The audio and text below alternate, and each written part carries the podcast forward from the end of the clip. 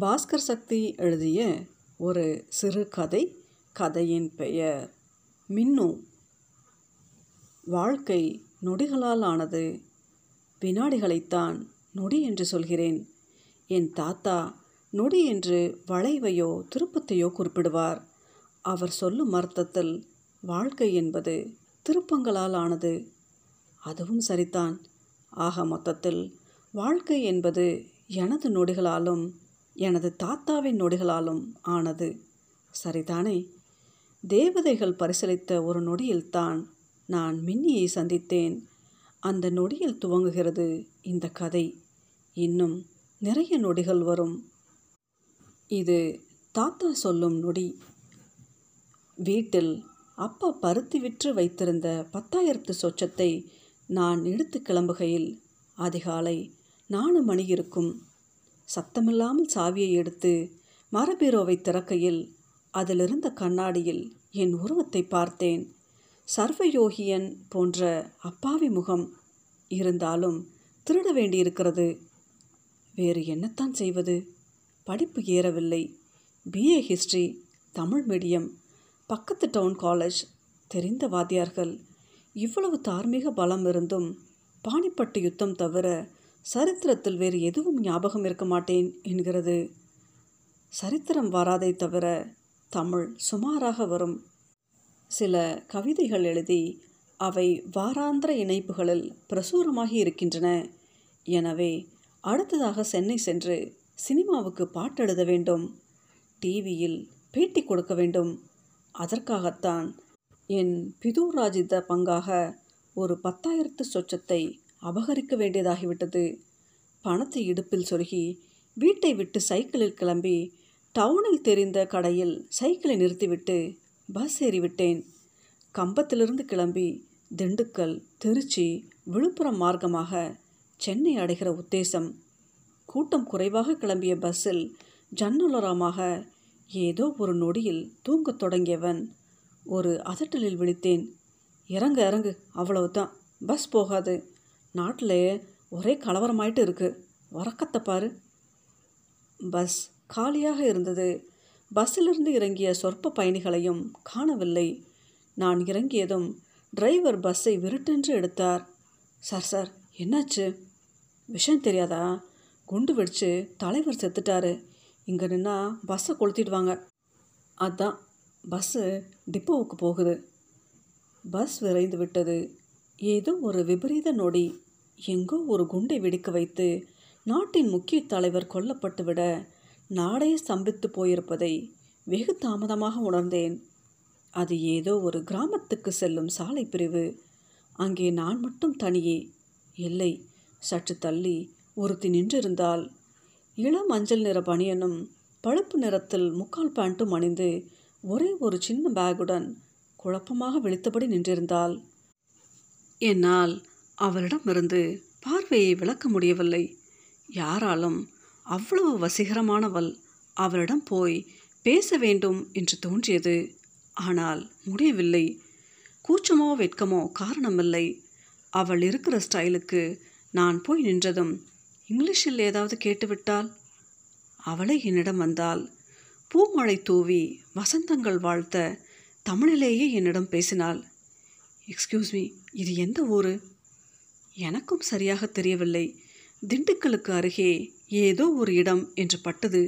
அதை சொல்லிவிட்டு எந்த ஊர் நீங்கள் இங்கே எங்கே வந்தீங்க? என்று கேட்டேன். அவள் வெகு இயல்பாக பேசத் துவங்கினாள். அவளது தோற்றத்தையும் தோரணையும் பார்த்து நிச்சயமாக அதிகம் பேச மாட்டாள் கெத்தாக இருப்பாள் என்று நினைத்ததற்கு மாறாக இருந்தது அவளது பேச்சு. அவள் சென்னையிலிருந்து வருகிறாள் தேக்கடிக்கு செல்கிறாள். திருச்சி வரை ரயிலில் வந்து அங்கிருந்து ஒரு வாடகை காரில் தேக்கடை நோக்கி சென்று கொண்டிருந்த போது இங்கே நிற்க வேண்டியதாகிவிட்டது. காரில் ஏதோ சின்ன ப்ராப்ளம். திண்டுக்கல் போய் சரி பண்ணிட்டு வரேன்னு அந்த டிரைவர் கிளம்பி போனான் பிரச்சனையில் மாட்டிக்கிட்டான் போல இருக்கு. நீங்களும் கூட போயிருக்கலாமே. எதுக்காக இந்த அத்துவான காட்டில் தனியாக நிற்கணும் அவள் புன்னகைத்தாள். ப்ராக்டிக்கலாக யோசிச்சா அதான் பண்ணியிருக்கணும். But I am not practical இந்த இடம் அழகாக இருந்தது. ஃபோட்டோஸ் எடுத்துகிட்டு இருந்தேன். டிரைவர் கூப்பிட்டப்போ நீங்கள் போய் சரி பண்ணிட்டு வாங்க. நான் இங்கேயே இருக்கேன்னு சொன்னேன். யாருக்கு தெரியும்? எங்கேயோ பாம்பு எடுக்கும்னு. போன கார் திரும்பி வராதனும். ஆமாங்க. நான் கூட சென்னைக்கு போய்கிட்டு இருக்கேன். இப்படி ஆகி போச்சு.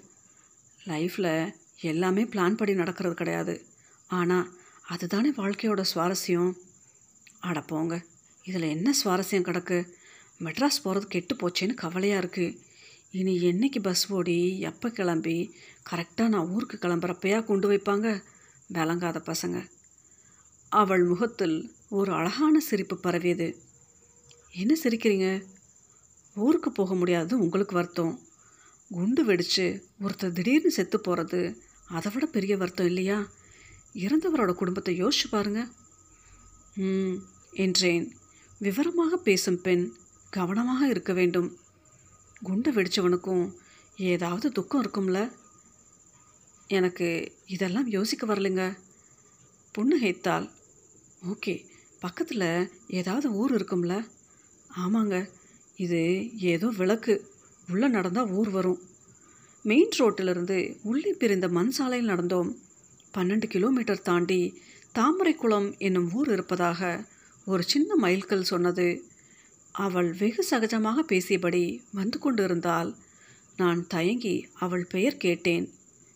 மின்னு. பேரே அதானா? வீட்டில் வச்ச பேர் வேற.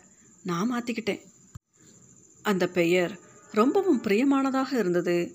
செல்லமானதாக நிஜமான செல்ல பெயராக தோன்றியது.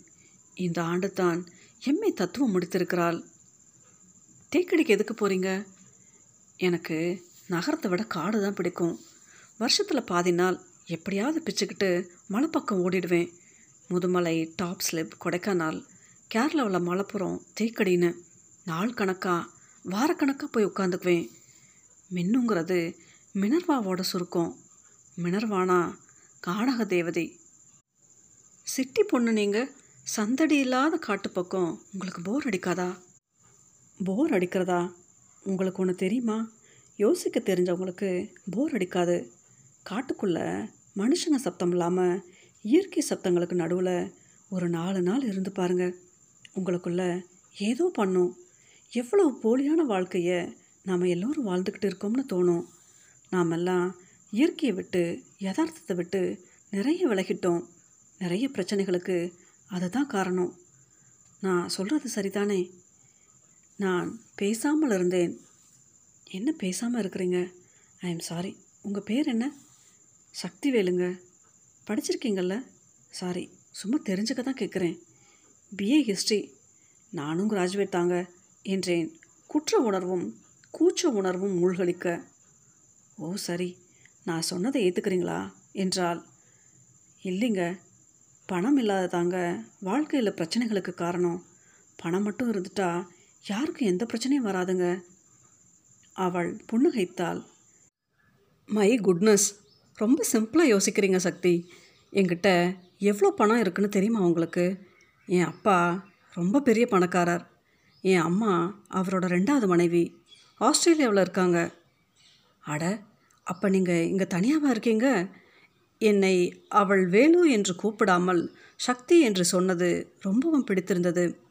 ம் அஞ்சு வருஷமாக தான் சென்னையில். அப்பாவோட ஃப்ரெண்டு வீட்டில் பேயிங் கெஸ்ட்டாக இருக்கேன். பெருமூச்சு விட்டால் ஆஸ்திரேலியாவில் அம்மா கூட இருக்க பிடிக்காம தான் நான் தமிழ்நாட்டுக்கு வந்தேன். பட் இங்கேயும் என்னால் ஒட்ட முடியல. நான் சந்தோஷமாக இல்லை சக்தி. பணம் மட்டும் சந்தோஷம் தந்துடாது. இது என்னோட எக்ஸ்பீரியன்ஸ் நாங்கள் ஊரை நெருங்கி கொண்டிருந்தோம். காற்றில் ஒளிப்பெருக்கியின் மூலமாக ஒப்பாரி சத்தம் மிதந்து வந்தது. காற்றின் வேகத்துக்கு ஏற்றவாறு கூடி குறைந்தது. என்னது? எதுக்காக அழறாங்க அதுவும் ஸ்பீக்கரில் தலைவர் போயிட்டார்ல. அதான் நாடு தழுவிய ஒப்பாரி. ஊருக்குள் நுழைந்தோம். பந்தல் போட்டு பெண்கள் தரையில் சாக்கு விரித்து அமர்ந்திருந்தார்கள். பந்தலில் கயிறு கட்டி மைக் தொங்கிக் கொண்டிருந்தது. தலைவர் படத்துக்கு மாலை போட்டு சந்தனம் குங்குமம் வைத்து முன்னாடி ஊதுபத்தி கொளுத்தி இருந்தது பெண்கள் ஒவ்வொருவராக எழுந்து மைக் முன்னால் நின்று ஒன் பை ஒன்னாக அழுது கொண்டிருந்தனர். வடக்கே இடி இடிக்க வாழை மரம் சாஞ்சதென்ன? தெற்கே இடி இடிக்க தென்னை மரம் விழுந்ததென்ன? எங்கள் ராஜ்யத்தை ஆண்டவரே ராசா என் தர்மதுரை திருநாளும் வந்ததுன்னு தேரேறி போனீரோ? மின்னு ஒப்பாரியை ஆர்வத்துடன் செவிமடுத்தபடி வர அந்த முக்காடவுசர் பெண்ணை முறைத்தபடி திருக மீசைக்காரர் ஒருவர் என்னை விரலசைத்து அழைத்தார். எந்தூர் தம்பி என்ன விஷயம்? பஸ்ஸை நிறுத்திட்டாங்கண்ணே. நிறுத்திவிட்டோம்ல ரெண்டு மூணு நாளைக்கு ஓடாது. தலைவரே போயிட்டாரு. மயிர் பஸ்ஸு போனால் என்ன? போகாட்டி தான் என்ன? அதானே என்ன பண்ணுறதுன்னு தெரியலை. இதாரு பொம்பளை பிள்ளை முக்கா டவுசர் போட்டுக்கிட்டு உன் சிநேகிதமா? ஆமாங்க என்றால் மின்னும் பஸ் எல்லாம் ஓட ஆரம்பிக்கிற வரைக்கும் உங்கள் ஊரில் நாங்கள் தங்கலாமா? ப்ளீஸ் என்றால் தாராளமாக தங்கலாம் தாயி. நம்ம வீட்டில் இருந்துக்கோங்க. நான் தான் ஊர் பெரியதனம். எங்களை அவர் தன் வீட்டுக்கு கூட்டி போய் அறிமுகப்படுத்தினார். நன்றாக கவனித்தார்கள் அங்கிருந்த பொம்பளைகள். கழுத்து காதில் ஏதுமணியாத முக்காடவுசர் மின்னு தான் அங்கே அட்ராக்ஷனாக இருந்தால் நான் இரண்டாம் தர பிரஜையாக திண்ணையில் உட்கார்ந்திருந்தேன். மின்னு குளித்து உடை மாற்றி ஃப்ரெஷ்ஷாக வந்தால் அப்படியே ஊரை சுற்றி பார்க்கலாமா? ரெண்டு பேரும் தெருவில் நடந்தோம். ஊரின் கண்கள் துளைப்பது எனக்கு அசௌகரியமாகவும் மின்னுவுக்கு வேடிக்கையாகவும் இருந்தது. யாருமே வேலைக்கு போகலை போலிருக்கு ஊரில். ஆமாங்க துக்கம் நடந்துருச்சுல்ல எப்படி போவாங்க? மின்னும் வியப்புடன் ஒப்பாரி பந்தலை கவனித்தால் நடுத்தர மற்றும் வயதான பெண்கள் பீரிடும் துக்கத்துடன் அழுது கொண்டு இருந்தனர். ச் யாரோ இருந்ததுக்கு எவ்வளோ ஃபீல் பண்ணி அழறாங்க பார்த்தீங்களா எவ்வளோ தூரம் எல்லோரையும் நேசிக்கிற மனசு வேணும் இதுக்கு? நீங்கள் வேற. அதெல்லாம் இல்லை. எல்லோரும் அவங்கவுங்க வீட்டு துக்கத்தை மனசில் வச்சு தான் அழகிறாங்க இதில் எத்தனை பேர் புருஷனை நினச்சி அழுகிறாளோ அப்பனை நினச்சி அழுகிறாளோ யாருக்கு தெரியும்? அவள் சிரித்தாள். ரொம்ப சினிக்கலாக இருக்கீங்க. அப்படின்னா எல்லாத்துலேயும் நெகட்டிவாக யோசிக்கிறது குதர்க்கமாக பார்க்குறது என்ன பண்ணுறதுங்க வளர்ப்பு அந்த மாதிரி உங்களை மாதிரி நல்ல படித்த வசதியான வீட்டில் பிறந்திருந்தா? ஸ்டாப் இட் என்றால் வெடுக்கென்று என் முகம் சுருங்கியது. சற்று அவமானமாக உணர்ந்தேன். என்னோட வீட்டை பற்றி உயர்வாக பேசுகிறீங்க உங்களுக்கு என்ன தெரியும் அதை பற்றி தெரியாமல் எதையும் பேசக்கூடாது. எனக்கு அதற்கப்புறம் சகஜமாக அவளிடம் பேச முடியவில்லை. மனது சுருங்கிவிட்டது. ஆனால் அவள் வெகு சாதாரணமாக பேசியபடி வந்தால் இருவரும் ஊரை தாண்டி ஏதோ ஒரு மரத்தடி கோயிலுக்கு வந்துவிட்டோம். அவள் சற்று அமைதியாக இருந்துவிட்டு பிறகு சாரி என்றால் நான் பட்டுன்னு பேசினது உங்களை வருத்தப்படுத்திருச்சோ? இல்லைங்க அதெல்லாம் இல்லை. இல்லை நான் பேசின துணி தப்பு. சாரி நான் பேசாமல் இருந்தேன். அன்று இரவு வரை ஊரையும் ஊரை சுற்றியிருந்த தோட்டம் கண்மாய் என்று எல்லா இடங்களையும் இலக்கின்றி சுற்றி வந்தோம். மின்னு பேசிக்கொண்டே இருந்தால் தன்னை பற்றி தனக்கு பிடித்த விஷயங்கள் பற்றி தனது பிறப்பு பற்றி சென்னையில் தனக்கு கிடைத்திருக்கும் நண்பர்கள் பற்றி எல்லாவற்றையும் என்னிடம் சொல்லியே ஆக வேண்டும் என்று யாரோ உத்தரவிட்டதைப் போல பேசிக்கொண்டே இருந்தால் அவள் பேச்சின் அடிநாதமாக ஒரு சோகமும் தவிப்பும் இருந்து கொண்டே இருந்தது. ராத்திரி ஆனதும் என்னை திண்ணையில் படுக்க சொல்லிவிட்டு அவளை உள்ளே படுக்க ஏற்பாடு செய்தார்கள். எனக்கும் திண்ணைதான் வேண்டும் என்று திடமாக சொல்லிவிட்டு அவளும் வந்து திண்ணையின் மறுகோடியில் படுத்துக்கொண்டாள் எனது ஆச்சரியம் கூடிக்கொண்டே போனது. அது வளர்பிறை காலம். நிலவின் ஒளி திண்ணையை வெளிச்சப்படுத்தியிருக்க அன்று முழுவதும் அவள் பேச்சை கேட்டு அவள் பற்றி எனக்கு வந்திருந்த சந்தேகத்தை அவளிடம் கேட்டேன். ஏங்க எப்பவும் ஒரு சோகத்தோடவே பேசுகிறீங்களே எதை பேசினாலும் விரக்தியாகவே முடிக்கிறீங்களே? என்னதாங்க பிரச்சனை உங்களுக்கு? படிச்சிருக்கீங்க அழகாக இருக்கீங்க. காசு பணத்துக்கும் பஞ்சமில்லாத மாதிரி தெரியுது. அப்புறம் என்னங்க? அவள் அமைதியாக இருந்தால் சற்று அதிகப்படியான அமைதி. என்னோட பிரச்சனையா? ம் தனிமை தான் என்னோட பிரச்சனை. தனிமைனா தனியாக இருக்கிறது கிடையாது. என்னை புரிஞ்சுக்க ஒருத்தர் கூட இல்லாத தனிமை. என் கவலையை தைரியமாக சொல்கிறதுக்கு ஒருத்தர் கூட கிடையாதுங்கிற தனிமை. ஃப்ரெண்ட்ஸ் இல்லையா? இருக்காங்க. தலைவலின்னு சொல்வேன். எந்த உணர்ச்சியும் இல்லாமல் டாக்டர்கிட்ட காட்டு இல்லாட்டி மாத்திரை போட்டுக்க அப்படின்னு பதில் வரும். அவளை நான் எப்படி ஃப்ரெண்டுன்னு நினைக்கிறது? எனக்கு மாத்திரை தரணும். என் தலையை தடவி கொடுத்து சரியாயிடும்னு சொல்லணும். அப்படி நிஜமான அக்கறையோட எதிர்பார்ப்பு இல்லாத நேசத்தோட ஒரு ஆத்மாவை நான் இப்போ வரைக்கும் சந்திக்கலப்பா. நான் அவளையே பார்த்தேன். எனக்கு ரூம்மேட்ஸ் உண்டு ஃப்ரெண்ட்ஸ் கிடையாது. காதலிக்கிறதா சொல்கிற பசங்க உண்டு. அன்பா அக்கறையாக விசாரிக்க எவனும் கிடையாது. அம்மா இருக்காங்க பிரியம் கிடையாது. மனசுங்க மேலே வெறுப்பு வந்து தான் அப்பப்போ காட்டுக்கு ஓடுறேன்.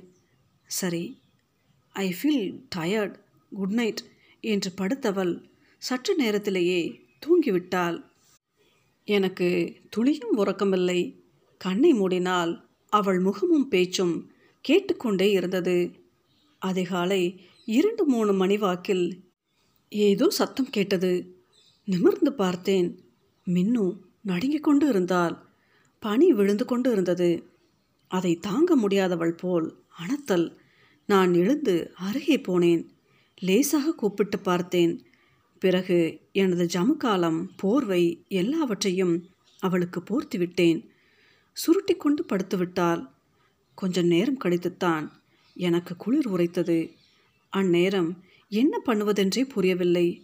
ஓரமாக முழங்கால் கட்டிக்கொண்டு நடுங்கியபடி அமர்ந்திருந்தவன் எப்படியோ தூங்கிப் போனேன். காலையில் விழித்தபோது மின்னு ஒரு ஓரமாக அமர்ந்து காஃபி குடித்து கொண்டிருந்தாள். பெரிய தனக்காரர் மனைவி எனக்கு தண்ணீரும் காப்பியும் கொடுத்தது. காஃபியுடன் எதிரி போய் அமர்ந்தேன். நல்லா தூங்கினீங்களா? ம் என்றவள் சற்று பொறுத்து தேங்க்ஸ் என்றாள். எதுக்கு? எனக்கு பூர்த்தி விட்டதுக்கு. அட இதில் என்னங்க இருக்கு? என்றேன். அவள் பேசாமல் இருந்தால் பிறகு வீட்டினுள் போய்விட்டாள். பெரும் ஆச்சரியமாக அன்று அவள் அதிகம் பேசவே இல்லை. உம்மென்றே இருந்தாள் ஒரு நாவலை எடுத்துக்கொண்டு போய் திண்ணையில் சாய்ந்து படிக்க துவங்கிவிட்டாள் முகத்தில் ஒரு இறுக்கம். நான் எதுவும் புரியாதவனாக அமர்ந்திருந்தேன். இன்று நான் பார்ப்பது வேறு மின்னு என்று தெளிவாக தெரிந்தது. நேற்று முழுக்க பேசிக்கொண்டு இருந்தவள் இன்று மௌன விரதம் போல உட்கார்ந்திருந்தாள். நான் இரண்டொரு முறை ஏதோ கேட்டபோது வெறுமனை தலையசைத்து பேச்சை கட் பண்ணினாள். மதியமானது. முதல் முறையாக அவளது செல்போன் ஒழித்தது எடுத்தாள். எஸ் எஸ் ம் என்றவள் நாங்கள் தங்கியிருந்த ஊர் பெயரை சொன்னாள். யாருங்க ஃபோனில் என்றேன். எனக்கு கார் வருது. அநேகமாக கொஞ்ச நேரத்தில் கிளம்பிடுவேன் என்றாள். எனக்குள் எதுவோ பிளந்தது. ஒரு பெரும் பாதாளமாக பள்ளம் தோன்றியது.